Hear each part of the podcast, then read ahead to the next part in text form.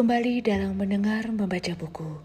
Saya Cahya Dewangga membacakan The Stranger oleh Albert Camus bagian kedua bab 3. Secara keseluruhan tak bisa kukatakan bahwa bulan demi bulan berlalu dengan lambat. Musim panas sudah menjelang sebelum aku menyadari musim panas sebelumnya telah berlalu. Dan aku masih ingat hari pertama yang benar-benar panas itu membawa sesuatu yang baru pada diriku. Perkara kini memasuki tahap-tahap persidangan terakhir di pengadilan Aziz, yang kuharap tahap-tahap itu berakhir pada bulan Juni. Saat perkaraku mulai disidangkan, matahari bersinar dengan terang. Pengacaraku mencoba meyakinkan aku bahwa perkara itu akan berakhir dalam waktu dua atau tiga hari. Dari apa yang kudengar tambahnya, pengadilan akan menyelesaikan perkaramu secepat mungkin. Sebab kasusmu tidaklah lebih penting dari perkara-perkara yang lain. Ada kasus orang membunuh ayahnya yang akan segera disidangkan. Mereka tiba pada pukul 7.30 pagi dan aku segera dibawa ke pengadilan dengan menggunakan mobil penjara. Dua orang polisi menggiringku ke sebuah ruangan kecil yang agak gelap dan bau. Kami duduk dekat pintu yang dari situ terdengar suara-suara percakapan. Teriakan-teriakan dan kursi-kursi yang diseret di lantai yang mengingatkan aku pada suasana ketika sebuah konser telah usai dan ruangan disiapkan untuk tempat dansa. Salah seorang dari kedua polisi itu mengatakan kepadaku bahwa seseorang hakim belum tiba. Dia menawariku rokok, tetapi kutolak. Sesaat kemudian dia bertanya apakah aku merasa gugup. Ku jawab tidak, dan kukatakan pula bahwa aku ingin menyaksikan jalannya pengadilan. Sebelumnya, aku tidak mempunyai kesempatan untuk menghadirinya. Bisa saja, kata polisi yang satunya lagi. Tapi sesudah menghadiri satu atau dua sidang, kita menjadi bosan. Tak lama berselang terdengar bunyi bel dari ruangan sebelah. Mereka membuka borgol tanganku membuka pintu dan menuntun aku ke tempat duduk tersangka. Ada banyak orang di ruang pengadilan itu, walaupun kerai-kerai jendela sudah diturunkan, cahaya matahari bisa menyusup melalui celah-celahnya dan udara cukup panas. Jendela-jendela sudah ditutup rapat. Aku duduk dan kedua polisi itu berdiri di samping kiri kananku. Kemudian kuperhatikan wajah-wajah yang duduk berjejer di depanku. Mereka seolah-olah menatap nyalang ke arahku, dan aku menduga mereka adalah para juri. Namun, kadang-kadang aku tidak memandang mereka sebagai individu-individu. Rasanya sama saja dengan saat kau naik tram dan melihat orang-orang yang duduk di depan memandangimu dengan harapan bisa menemukan sesuatu yang menggelikan dalam kehadiranmu. Tentu saja, aku sadar bahwa ini hanyalah perbandingan yang absurd apa yang dicari orang-orang ini pada diriku bukanlah sesuatu yang bisa membuat mereka tertawa, melainkan tanda-tanda kejahatan. Walaupun demikian, perbedaan itu tidaklah begitu besar, dan bagaimanapun itulah gagasan yang terlintas di dalam benakku. Kehadiran banyak orang dan udara yang menyesakkan membuat aku merasa sedikit pening. Kuedarkan pandanganku ke seluruh ruang sidang, namun tidak satupun wajah yang kukenal. kenal. Mula-mula aku sulit percaya bahwa orang-orang ini datang untuk menyaksikan aku diadili, dan menjadi pusat perhatian ini merupakan pengalaman baru bagiku, sebab selama ini tak ada orang yang menaruh perhatian kepadaku. Ribut sekali, kataku kepada polisi yang berdiri di sebelah kiriku, dan dia menjelaskan bahwa yang ribut itu adalah orang-orang dari berbagai surat kabar yang ingin meliput persidangan. Dia menunjuk sekelompok orang yang duduk tepat di bawah kotak juri. Itulah mereka. Siapa? Tanyaku dan dia menjawab, wartawan. Salah seorang dari mereka, ibunya, adalah teman lamanya. Sesaat kemudian lelaki yang dimaksud si polisi memandangi kami, lalu datang dan menjabat tangan polisi tersebut dengan hangat. Wartawan itu sudah berusia lanjut dengan air muka yang muram tetapi sikapnya sangat menyenangkan. Saat itu mulai kusadari bahwa hampir semua orang di dalam ruangan itu saling bersalaman, bercakap-cakap sebentar dan membentuk kelompok-kelompok, bersikap seperti dalam sebuah klub dengan bergabung bersama orang-orang yang kira-kira memiliki selera dan pandangan yang sama. Apa yang kulihat ini tidak diragukan lagi, menimbulkan suatu kesan yang asing bahwa di sini sedang berlangsung semacam jamuan yang dihadiri tamu-tamu yang tak diundang. Wartawan tadi sempat menyapaku dengan sangat ramah dan berkata semoga segala sesuatu berjalan baik untukku. Kuucapkan terima kasih. Dia berkata lagi seraya tersenyum. Kau tahu, kami tidak begitu banyak menulis berita. Pada musim panas kami kekurangan bahan berita. Ada berita-berita kecil yang kami dapat, kecuali kasusmu dan kasus yang akan segera disidangkan sesudah kasusmu ini. Kasus tentang seseorang yang membunuh ayahnya. Kuharap kau sudah mendengarnya. Dia menyuruh aku menoleh lagi ke meja tempat wartawan. Di sana ada seorang wartawan yang berbadan kecil namun gempal, memakai kacamata bergagang hitam besar. Dia mengingatkan aku pada seekor kelinci yang terlalu banyak makan. Dia koresponden khusus dari sebuah surat kabar di kota Paris. Sebenarnya dia bukan datang khusus untuk meliput kasusmu. Dia dikirim untuk kasus orang yang membunuh ayahnya itu tetapi juga diminta sekaligus meliput kasusmu. Aku sudah akan mengatakan, rupanya mereka adalah orang baik-baik, namun batal, sebab ucapan seperti itu sudah pasti akan memalukan. Dia meninggalkan tempat kami sembari melambaikan tangan.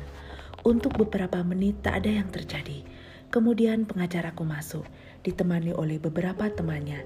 Dia memakai toga. Setelah melayangkan pandangan ke seluruh ruangan, dia menuju ke tempat para wartawan, bersalaman lalu berbincang-bincang sambil tertawa-tawa. Tak ubahnya berada di rumah saja, sampai bunyi lonceng terdengar menyeruak ke dalam ruangan. Orang-orang menuju ke tempat duduk masing-masing. Pengacara mendekatiku, bersalaman dan menasihati aku agar menjawab setiap pertanyaan sesingkat mungkin, tidak memberi keterangan-keterangan begitu saja, dan meminta aku untuk tetap percaya kepadanya. Ku dengar kursi bergeser di sebelah kiriku, dan kulihat seorang lelaki tinggi kurus memakai kacamata pince-nez, memperbaiki lipatan-lipatan toganya yang berwarna merah selagi dia hendak duduk. Kukira itu jaksa penuntut umum. Seorang petugas mengumumkan bahwa para hakim akan memasuki ruangan, dan di saat yang bersamaan, dua kipas angin listrik mulai mendengung di atas kepalaku. Tiga orang hakim, dua orang memakai toga hitam, dan seorang lagi memakai toga merah tua, masing-masing mengepit tas, masuk dan melangkah menuju meja hakim yang lebih tinggi sekian sentimeter. Hakim yang mengenakan toga merah tua duduk di kursi tengah yang bersandaran tinggi, meletakkan topi di atas meja, menyeka peluh di kening, mengumumkan bahwa sidang dimulai. Para wartawan tampak siap dengan pena mereka.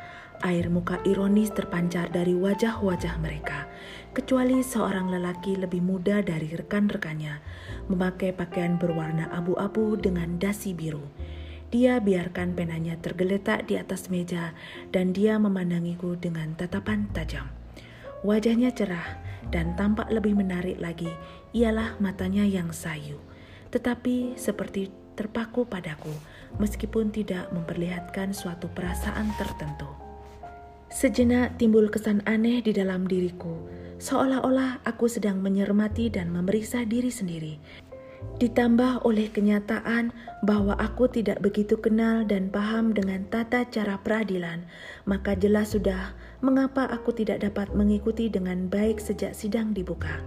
Kasak kusuk di antara para juri, berbagai pertanyaan yang diajukan hakim ketua kepada jaksa, bermacam-macam pertanyaan yang ditunjukkan kepada juru bicara juri, penasihatku, tiap kali dia bicara, para juri serentak menoleh kepada para hakim – Pembacaan surat tuduhan yang terlalu cepat yang di dalamnya disebut nama orang-orang dan tempat-tempat yang kukenal serta sejumlah pertanyaan tambahan yang diajukan kepada pengacaraku.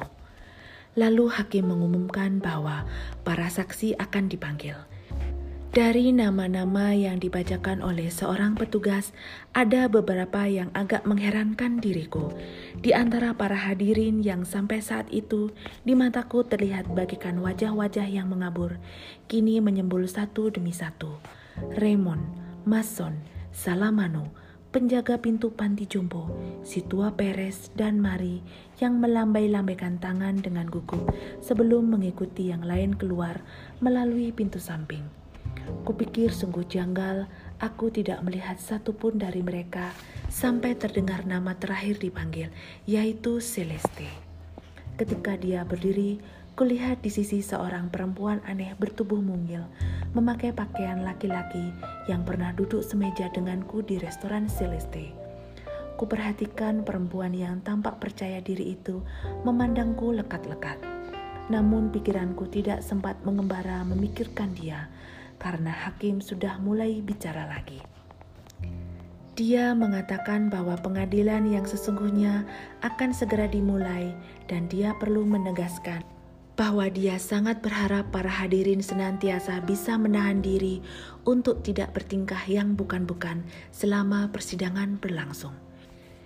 Dia menjelaskan pula tentang kedudukannya yang semata-mata mengamati jalannya persidangan sebagai semacam penengah dan dengan tegas tidak akan bersikap memihak dalam kasus tersebut. Dia akan memutuskan keputusan juri dalam semangat dan jiwa keadilan. Akhirnya dia menekankan bahwa jika ada tanda keributan, maka dia akan menenangkannya terlebih dahulu. Udara panas di dalam ruangan mulai menyengat. Sejumlah hadirin mengipas-kipas tubuh mereka dengan lembaran-lembaran surat kabar dan suara kertas yang dikipas-kipaskan memenuhi ruangan terus-menerus. Seorang hakim memberi isyarat dan seorang petugas pengadilan datang membawa tiga lembar kipas yang terbuat dari jerami dan ketika hakim itu langsung mengambilnya. Pemeriksaan terhadap kasusku dimulai. Hakim bertanya dengan sangat lembut dan bahkan kupikir dengan sangat ramah. Untuk kesekian kali aku diminta menyebutkan identitasku dan kendati menyakiti hatiku, tetapi kusadari itu cukup wajar. Sebab akan mengejutkan jika yang didudukkan di hadapan hakim itu bukanlah orang yang seharusnya diadili. Selanjutnya dia menanyakan apa saja yang telah kuperbuat. Setelah dua atau tiga kalimat dia berhenti dan bertanya, apa hal-hal itu? Aku menjawab, betul yang mulia, seperti yang diajarkan oleh pengacaraku. Hal itu makan waktu agak lama, sebab hakim bertanya hingga persoalan-persoalan yang terkecil. Para wartawan tampak agak sibuk, namun ada kalanya ada kalanya aku menyadari makna pandangan wartawan muda yang terus memandangiku. Begitu pula dengan perempuan robot bertubuh mungil itu. Namun para juri memandang hakim yang bertoga merah dan lagi-lagi aku membayangkan deretan penumpang yang duduk di sebuah tram. Setelah terbatuk-batuk kecil, membolak-balik beberapa lembar berkas yang dipegangnya dan sembari tetap mengipas-ngipas wajahnya, dia berkata kepadaku dengan suara berat. Dia mengusulkan agar menyinggung beberapa masalah yang dalam pandangan yang dakal sudah pasti akan tampak asing untuk kasus tersebut, namun benar-benar relevan. Kuduga dia akan berbicara tentang ibuku, dan pada saat yang sama, kusadari betapa aku jijik jika masalah ibuku yang dibahas. Pertanyaan pertama-tama ialah, kenapa aku memindahkan ibu ke panti jompo? Alasannya sederhana saja jawabku. Aku tidak punya cukup uang untuk bisa memelihara dia dengan sepantasnya. Selanjutnya dia bertanya, apakah perpisahan itu tidak membuat aku sedih? Kujelaskan bahwa baik ibu maupun aku tidak terlalu saling mengharapkan, jadi kami berdua sudah terbiasa menghadapi keadaan-keadaan yang baru.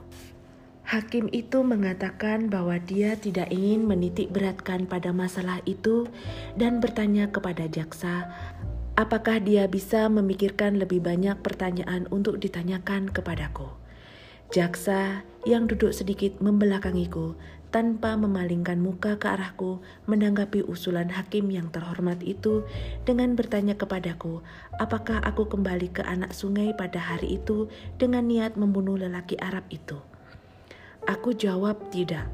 Dalam hal ini, mengapa aku membawa pistol dan mengapa aku kembali ke tempat itu? Ku jawab bahwa itu sungguh hanya kebetulan saja. Dengan suara tegas, jaksa bilang, "Bagus sekali, cukup itu dulu." Apa yang terjadi berikutnya tidak begitu bisa kuikuti. Namun, selepas jaksa dan pengacaraku berunding sejenak, Hakim ketua menyatakan bahwa sekarang pemeriksaan akan ditingkatkan. Sidang ditunda sampai sore nanti jika bukti-bukti sudah disiapkan. Aku belum menyadari apa sebenarnya yang terjadi, tetapi aku sudah didorong ke dalam mobil penjara dan membawaku kembali. Makan siang dihidangkan untukku. Dalam waktu singkat, ketika aku menyadari betapa letih diriku, mereka datang menjemputku. Aku dibawa lagi ke ruangan yang sama, dihadapkan dengan wajah-wajah yang sama, dan semuanya dimulai lagi. Sementara itu, hawa panas di dalam ruangan makin meningkat. Dan karena beberapa keajaiban, beberapa kipas angin telah dipasangkan untuk para juri, pengacaraku, jaksa, dan beberapa wartawan pula. Lelaki muda dan perempuan robot juga tampak masih berada di tempat semula, namun mereka tidak lagi mengipas-ngipas tubuh mereka, dan seperti sebelum-sebelumnya, mereka tetap terus memandangiku. Kuusap peluh di wajahku, tetapi aku tidak menyadari di mana dan siapa aku sebenarnya. Sampai tiba saatnya, ku dengar nama pengawas panti jombo dipanggil, dan dia muncul lalu menuju ke tempat yang disediakan untuk saksi. Ketika dia ditanya apakah ibuku selalu mengeluhkan perlakuanku, dia menjawab, "Ya, tetapi itu tidak begitu berarti, sebab kenyataannya hampir semua penghuni di sana mengeluhkan keluarga mereka." Hakim meminta dia agar lebih jelas lagi dalam menjawab apakah sang ibu mengecamku lantaran aku mengirim ibu ke sana. Dia lagi-lagi menjawab ya lagi. Namun kali ini dia tidak mengubah jawabannya itu. Untuk pertanyaan yang lain, dia menjawab bahwa pada hari pemakaman ibuku, dia heran melihat sikapku yang sangat tenang. Dia ditanya apa yang dimaksud dengan sikap yang sangat tenang. Dia menundukkan kepala dan memandang ujung sepatunya untuk beberapa saat. Lalu dia menerangkan bahwa aku tidak ingin melihat jenazah ibuku atau tidak menitikkan air mata setetes pun, dan bahwa aku segera pulang begitu pemakaman selesai tanpa tercenung sebentar pun di kuburan. Satu hal lagi yang juga mengherankan dia bahwa salah seorang yang mengurus pemakaman memberitahu dia bahwa aku tidak tahu berapa umur ibuku. Hening sejenak. Kemudian hakim bertanya kepadanya, apakah jawaban-jawabannya itu memang ditujukan pada tersangka yang duduk di sana. Seraya menunjuk ke arahku. Pengawas panti jompo tampak bingung dengan pertanyaan itu dan hakim menjelaskan, itu adalah pertanyaan resmi dan karena itu aku mencatatnya. Jaksa diminta untuk bertanya, tetapi dia menjawab dengan keras, "Tidak. Sudah kudapatkan apa yang kuinginkan." Nada suara dan wajahnya yang memancarkan kemenangan tampak jelas saat dia memandangiku, yang membuat aku merasa tidak melihat wajah semacam itu selama berabad-abad. Aku ingin menangis, tetapi itu sudah pasti konyol. Untuk pertama kali kusadari betapa semua orang membenci diriku. Seusai bertanya kepada juri dan pengacaraku, apakah ada yang ingin mereka tanyakan, hakim mendengar kesaksian dari penjaga pintu panti jompo. Selagi dia melangkah maju ke tempat yang disediakan, dia melirikku, lalu memandang lurus ke depan. Menjawab pertanyaan yang diajukan kepadanya, dia mengatakan bahwa aku menolak melihat jenazah ibuku. Aku merokok, tidur, dan minum kafe aulai. Di saat itulah kurasakan semacam gelombang kemarahan menjalar ke seluruh ruangan sidang, dan untuk pertama kali aku tahu bahwa aku bersalah. Mereka meminta penjaga pintu untuk mengulangi apa yang dikatakannya tentang kopi dan rokok. Jaksa lagi-lagi memandangiku dengan tatapan gemas. Pengacaraku bertanya kepada penjaga pintu itu apakah dia tidak merokok pada saat itu. Namun, jaksa dengan keras menolak pertanyaan itu. Aku mau tahu, teriaknya dengan marah. Siapa yang diadili di sidang ini? Atau apakah rekanku yang terhormat itu berpikir bahwa dengan mencela kesaksian untuk tuntutan, dia akan bisa menghancurkan pembuktian, suatu pembuktian yang berlebihan dan meyakinkan demi kepentingan kliennya. Meskipun begitu, hakim memerintahkan penjaga pintu itu untuk menjawab pertanyaan pengacaraku. Penjaga pintu terdiam sejenak, lantas menjawab, "Aku tahu aku seharusnya tidak melakukan itu." Tapi aku mengambil rokok yang disodorkan anak muda itu, sekedar untuk menghormati dia. Hakim bertanya kepadaku, apakah aku mau menanggapi keterangannya itu? Tidak, sautku. Kecuali kalau kesaksian itu memang benar. Benar, aku menawarinya rokok. Penjaga pintu itu memandangiku dengan heran, tanpa rasa terima kasih di wajahnya. Dia setelah tertawa dan mendaham sedikit, dengan ringan hati dia menjelaskan bahwa dia sendiri yang menawariku kopi.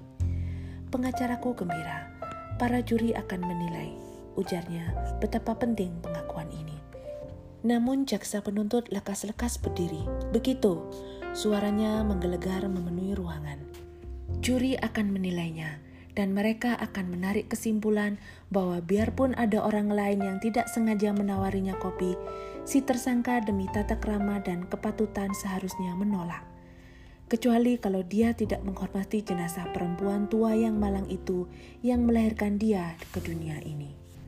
Penjaga pintu itu kembali ke tempat duduknya. Thomas Perez dipanggil. Lelaki tua itu harus dituntun oleh seorang petugas pengadilan menuju tempat saksi. Perez menerangkan bahwa kendati dia adalah teman akrab ibuku, dia hanya sekali saja melihatku, yaitu pada upacara pemakaman. Ketika ditanya bagaimana perilakuku pada waktu itu, dia menjawab, "Iya, aku amat sedih, terlalu sedih sehingga aku tidak sempat memperhatikan semua itu. Kupikir duka cita seolah-olah membutakanku. Kematian sahabat tercintaku itu membuat aku betul-betul terkejut. Kenyataannya, aku bagaikan orang linglung, jadi aku sama sekali tidak begitu memperhatikan anak muda itu. Jaksa meminta dia untuk menjelaskan apakah dia melihat aku menangis. Perez menjawab tidak, dan dengan tegas menambahkan, aku percaya juri akan memperhatikan jawabanku ini. Pengacaraku segera berdiri dan bertanya kepada Perez dalam nada yang agak agresif. Sekarang pikirkan baik-baik, Tuan. Dapatkah kau bersumpah kalau kau melihat dia tidak meneteskan air mata? Perez menjawab tidak. Saat itu beberapa orang yang hadir tertawa terkekeh-kekeh dan pengacaraku dengan tegas berkata, ini adalah contoh kalau kasus ini sudah diatur sebelumnya. Tak ada usaha untuk mengungkap fakta-fakta. Jaksa tidak mengubris pernyataan itu. Dia tampak menggores-goreskan pena di atas kulit sebuah buku sidang untuk sementara dihentikan selama lima menit. Pada kesempatan itu, pengacaraku mengatakan kepadaku bahwa persidangan sungguh berjalan dengan baik. Lalu Celeste dipanggil. Diumumkan bahwa dia akan memberikan kesaksian untuk kepentingan tersangka. Tersangka itu adalah aku sendiri. Sebentar-sebentar dia memandangiku sambil menggosok-gosok topi Panama miliknya selagi dia memberikan kesaksian. Dia memakai pakaiannya yang terbaik, pakaian yang sesekali dipakai pada hari Minggu jika dia menonton pacuan kuda bersamaku. Namun, sayang dia tidak memperbaiki letak leher bajunya yang tampak kusut meskipun kancing bajunya terbuat dari sejenis kuningan. Ditanya, apakah aku salah seorang langganannya? Dia menjawab iya, dan selain itu, dia adalah temanku. Ditanya bagaimana pendapatnya tentang diriku, dia menyatakan bahwa aku baik-baik saja. Dan ketika diminta untuk menjelaskan apa yang dia maksudkan dengan baik-baik saja, dia menjawab bahwa semua orang tahu apa artinya. Apa dia orang yang penuh diliputi rahasia? Tidak, sautnya. Aku tidak memandang dia seperti itu. Namun, dia bukan jenis orang yang suka menyia-nyiakan kehidupannya sebagaimana kebanyakan orang lain.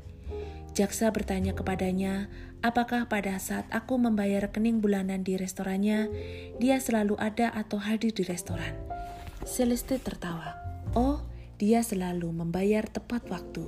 Jadi rekening itu cuma semacam perincian saja antara aku dengan dia. Lalu dia ditanya pendapatnya tentang kejahatan yang kulakukan. Menurut pendapatku, itu cuma kecelakaan atau karena nasib sial. Kalau kau lebih suka bilang begitu, dan hal semacam itu di luar kuasamu. Dia ingin melanjutkan keterangannya, tetapi hakim menyela. Oh begitu, cukup, terima kasih. Sesaat Celeste terlihat sangat heran, lalu dia mengatakan bahwa dia belum selesai memberikan keterangan. Dia diizinkan untuk menambahkan keterangan, tetapi cukup singkat saja. Dia hanya mengulang, itu cuma kecelakaan. Boleh jadi begitu, tanggap hakim. Tapi di sini kita memandang kecelakaan itu dalam pengertian-pengertian hukum. Kau boleh kembali ke tempat dudukmu. Celeste berbalik dan memandangiku matanya tampak berkaca-kaca dan bibirnya bergetar. Jelas dia seolah-olah mengatakan, Nah, sudah kulakukan yang terbaik untuk kepentinganmu kawan. Aku khawatir upayaku itu tidak banyak membantu. Maafkan aku. Aku tidak mengucapkan apa-apa, bahkan bergerak pun tidak. Tetapi untuk pertama kali dalam hidupku, aku ingin mencium seorang lelaki. Hakim mengulang perintahnya agar Celeste kembali ke tempat duduknya semula.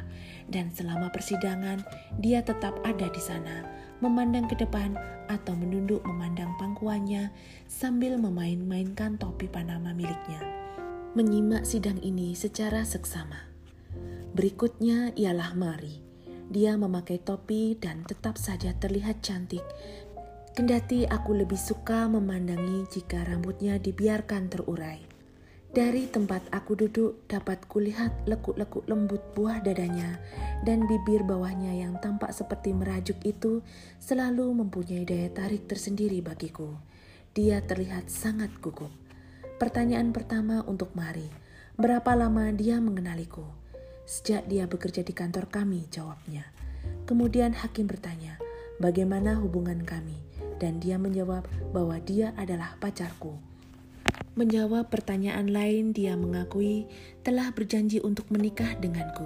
Setelah mempelajari dokumen-dokumen yang ada di hadapannya, jaksa melancarkan pertanyaan dengan agak tajam tentang waktu sebenarnya hubungan kami bermula. Mari menyebutkan tanggal, hari, bulan yang ditanyakan itu.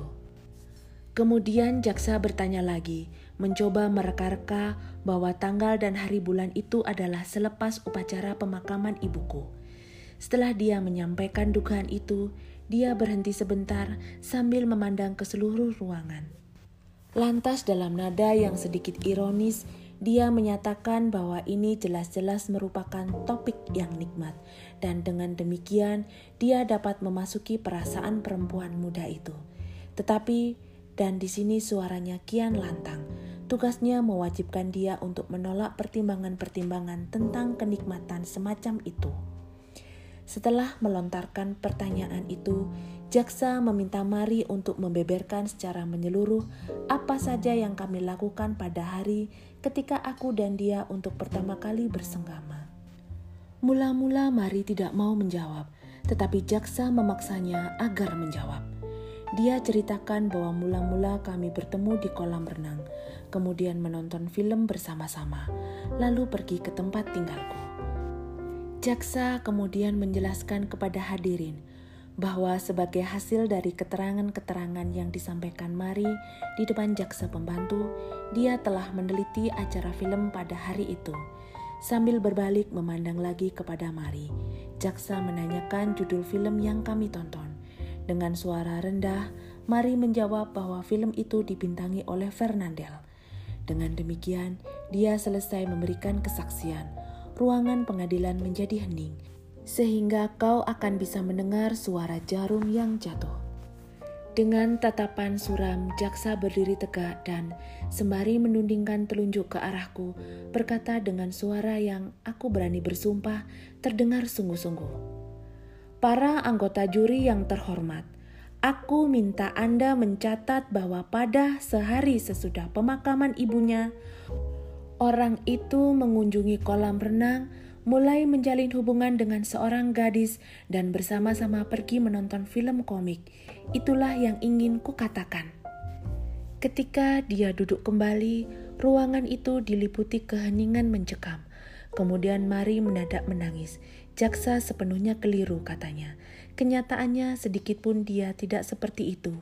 Jaksa sudah memaksa dan menekan dia untuk mengatakan apa yang berlawanan dengan apa yang dia maksudkan. Kata Mari, dia sangat mengenaliku dan dia yakin aku benar-benar tidak melakukan sesuatu yang keliru dan seterusnya. Hakim ketua memberi isyarat dan seorang petugas pengadilan menuntun Mari keluar dan sidang dilanjutkan. Boleh dibilang tak seorang pun menyimak keterangan yang disampaikan Mason. Saksi berikutnya, dia menyatakan bahwa aku adalah anak muda yang terhormat dan lebih penting lagi, dia teman yang sopan. Hadirin juga tidak menaruh perhatian kepada Situa Salamano saat dia menjelaskan bagaimana aku selalu baik kepada anjingnya atau ketika dalam menjawab pertanyaan berikutnya tentang ibu dan aku. Dia mengatakan bahwa aku dan ibu sangat jarang terlihat bersama-sama dan hal itu memperjelas mengapa aku memutuskan untuk mengirim ibu ke panti jompo. Anda pasti mengerti tambahnya. Anda pasti mengerti, namun kelihatannya tak seorang pun yang mengerti. Kesaksian yang diberikannya selesai. Saksi terakhir ialah Raymond. Dia melambaikan tangan kepadaku dan langsung menyatakan bahwa aku tidak bersalah. Hakim memarahinya. Di sini kau diminta untuk memberikan kesaksian, bukan diminta menyampaikan pandanganmu atas kasus ini. Kau harus menahan diri sebelum menjawab pertanyaan-pertanyaan yang diajukan kepadamu. Dia diminta untuk menjelaskan hubungannya dengan orang Arab yang tewas, dan Raymond memanfaatkan kesempatan untuk menjelaskan bahwa dialah dan bukan aku yang memiliki masalah dengan orang yang tewas itu, sebab dia, Raymond, telah memukul saudara perempuan orang Arab itu. Hakim bertanya, apakah orang Arab itu juga mempunyai alasan untuk tidak menyukaiku? Raymond menegaskan bahwa kehadiranku di pantai waktu itu hanyalah kebetulan saja. Bagaimanapun itu bisa terjadi, tanggap jaksa. Padahal apa yang memicu tragedi itu adalah perbuatan si tersangka. Raymond menjawab bahwa itu tak lebih dari kesempatan saja. Jaksa buru-buru membalas jawaban tersebut dengan menyatakan bahwa kesempatan dan kebetulan adalah istilah-istilah yang mengandung arti yang luas. Sebagai contoh, Ketika ditanya apakah soal kebetulan jika aku campur tangan saat Raymond memukul kekasihnya dan apakah bisa meyakinkan penggunaan istilah kebetulan sewaktu aku memberikan jaminan terhadap Raymond di kantor polisi dan pada waktu itu membuat pernyataan yang sungguh menguntungkan dia. Akhirnya dia meminta Raymond untuk menerangkan cara dia mencari nafkah. Selepas Raymond menggambarkan dirinya sebagai orang yang bekerja di sebuah toko besar, jaksa menjelaskan kepada para juri bahwa sudah menjadi rahasia umum bahwa Raymond hidup dengan uang yang didapatkan lewat cara-cara yang tidak bermoral dari para perempuan. Si tersangka adalah teman dan rekannya yang paling akrab. Kenyataannya, Seluruh latar belakang dari kejahatan ini penuh dengan gambaran-gambaran yang paling jembel, dan kenyataan itu bertambah menyijikkan jika kita teliti pribadi tersangka. Dia adalah monster yang sepenuhnya tidak memiliki perasaan moral. Raymond mulai melancarkan bantahan, pengacaraku juga melontarkan kecaman. Namun mereka diminta diam sejenak untuk memberi jaksa kesempatan mengakhiri pertanyaannya. Aku hampir selesai katanya, lalu berbalik memandang Raymond. Apa benar tersangka itu temanmu? Benar, kami berdua adalah teman akrab. Lalu jaksa mengajukan pertanyaan yang sama kepadaku. Aku memandang tajam Raymond dan dia tidak mengalihkan pandangannya dariku. Ya, jawabku kemudian. Jaksa berbalik dan memandang juri, lantas berkata, Orang yang duduk di hadapan Anda itu bukan saja menuruti kehendak hatinya untuk mengikuti pesta pora yang paling memalukan sehari sesudah ibunya meninggal dunia. Dia juga sudah menjadi pembunuh berdarah dingin, melakukan semacam balas dendam yang keji seperti yang sering terjadi dalam dunia gelap pelacuran dan praktek-praktek kermo. Para juri yang terhormat, itulah jenis orang yang menjadi tersangka hari ini. Begitu sang jaksa duduk dengan tak sabar, pengacaraku mengacungkan tangan tinggi-tinggi hingga lengan toganya terurai ke bawah. Apakah klienku di sini diadili karena pemakaman ibunya atau karena membunuh seseorang? Tanyanya. Terdengar beberapa orang tertawa. Lalu jaksa seperti melompat, berdiri, lalu menyatakan keheranannya atas pertanyaan pengacaraku yang gagal melihat kaitan penting antara kedua unsur tersebut.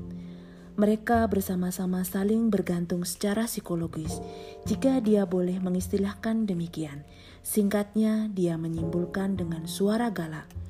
Aku menuduh si tersangka sudah bertingkah laku buruk pada upacara pemakaman ibunya. Kata-katanya itu tampak menimbulkan dampak yang luar biasa terhadap para juri dan hadirin. Pengacaraku hanya mengangkat bahu dan mengusap peluh di dahinya namun, jelas dia tampak gugup, dan aku merasa segalanya tidak berlangsung baik untukku. Setelah peristiwa kecil itu, sidang segera ditutup. Ketika aku dibawa keluar menuju mobil penjara, sejenak aku menyadari betapa udara musim panas pada senja itu sungguh menyenangkan. Dan selagi aku duduk di dalam kendaraan yang setengah gelap menuju penjara, Aku menandai gema suara khas sebuah kota yang kucintai selama ini dan pada jam-jam tertentu ku coba nikmati. Teriakan anak-anak penjual surat kabar, kicauan terakhir burung-burung di taman, serta teriakan penjual roti, bunyi decit roda-roda kendaraan pada kelokan-kelokan yang licin, dan suara-suara bising yang mulai menghilang di sekitar pelabuhan saat kegelapan mengerkah suara-suara itu. Semuanya membuat diriku tak ubahnya lelaki buta yang dibawa kembali ke penjara. Di sepanjang jalan yang tiap incinya dikenalnya dengan baik. Ya, inilah saat-saat menjelang malam. Betapa lama itu rasanya, di saat aku selalu menikmati hidup ini dengan penuh seluruh.